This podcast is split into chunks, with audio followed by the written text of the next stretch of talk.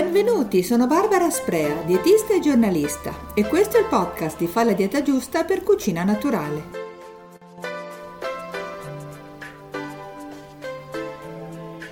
Se c'è una cosa che sappiamo tutti quasi allo sfinimento è che quando fa caldo dobbiamo idratarci a sufficienza per compensare le perdite dovute alla sudorazione ed allontanare il rischio dei colpi di calore. Però forse non tutti sappiamo o ricordiamo che bere è fondamentale non solo per la salute in generale, ma anche per la nostra mente. Se in media l'organismo è fatto per il 60% d'acqua, il nostro cervello per quasi l'80% è composto d'acqua e quindi ha bisogno di essere idratato. I nostri neuroni necessitano di acqua e di elettroliti come il cloruro, il magnesio, il potassio e il sodio per poter lavorare. In più l'acqua trasporta l'ossigeno necessario alle cellule per produrre energia bruciando la cosiddetta benzina del cervello, ossia il glucosio. E quindi già una leggera disidratazione è in grado di provocare confusione e stanchezza mentale. In altre parole, chi è disidratato subisce un calo delle performance mentali.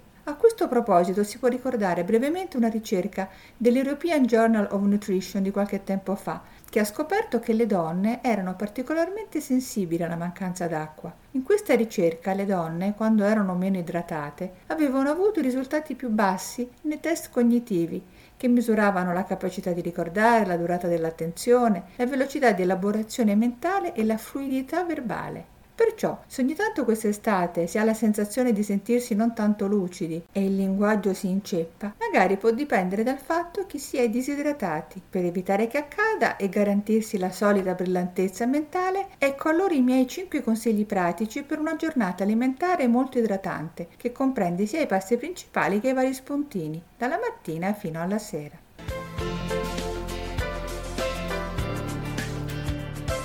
Primo consiglio, evviva i cibi spugna.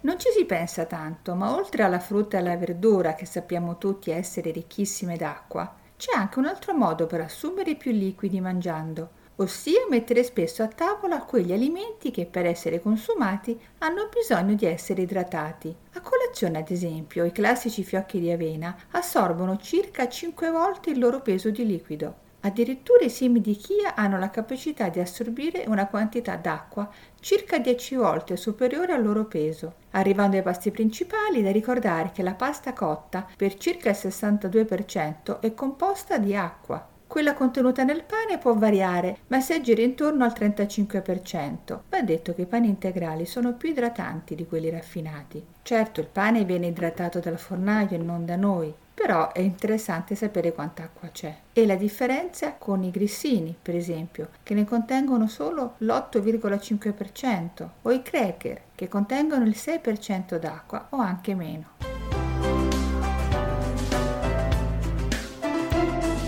Secondo consiglio, la frutta va accompagnata. Se si ha l'abitudine di consumare la frutta come spuntino a metà mattina e a metà pomeriggio, una buona idea è quella di abituarsi ad abbinarla a un bel bicchiere d'acqua oppure a una tazza di infuso freddo, magari aromatizzato con qualche foglia di menta. In questo modo, oltre ad idratarsi, si rende più ritemprante e soddisfacente la merenda grazie all'effetto mangia e bevi. Grazie all'acqua, infatti, aumenta il potere saziante della frutta, che così viene resa più pesante nello stomaco, ma più facile da digerire allo stesso tempo tempo e quindi, oltre a combattere la disidratazione, questo senso di sazietà prolungato riuscirà anche a dare una mano a controllare il peso.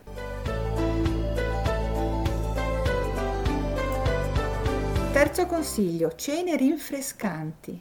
In estate iniziare frequentemente la cena con una crema o una vellutata fredda di ortaggi, pensiamo al popolare gazpacho spagnolo, è davvero consigliabile. Oltre a rinfrescare e tonificare l'organismo, queste preparazioni aiutano a reintegrare non solo l'acqua, ma anche i minerali persi durante il giorno a causa della sudorazione, dal magnesio al potassio e così via. E poi sono una buona fonte di vitamine, antiossidanti e di sazianti fibre. Insomma, iniziare un pasto con una zuppa fredda estiva, arricchita semmai con pochi cereali o crostini, unisce davvero salute, leggerezza e idratazione.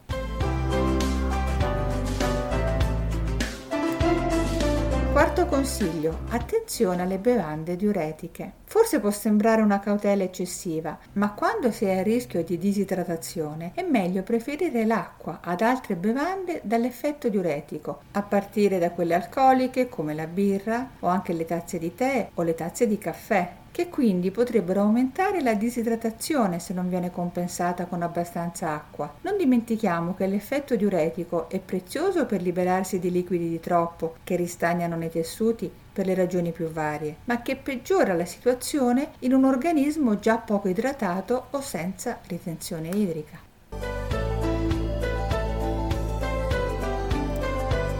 Quinto e ultimo consiglio, golosità ghiacciate.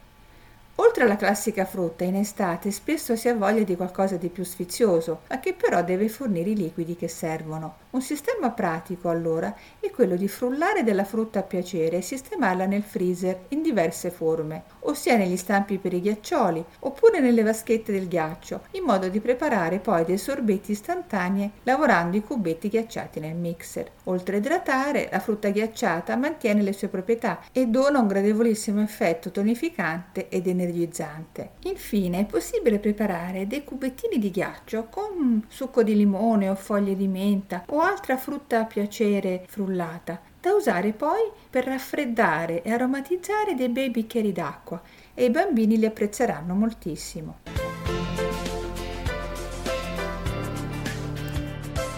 E con questo io per oggi ho finito. Spero che il podcast vi sia interessato e vi do appuntamento al prossimo, sempre per fare la dieta giusta per cucina naturale.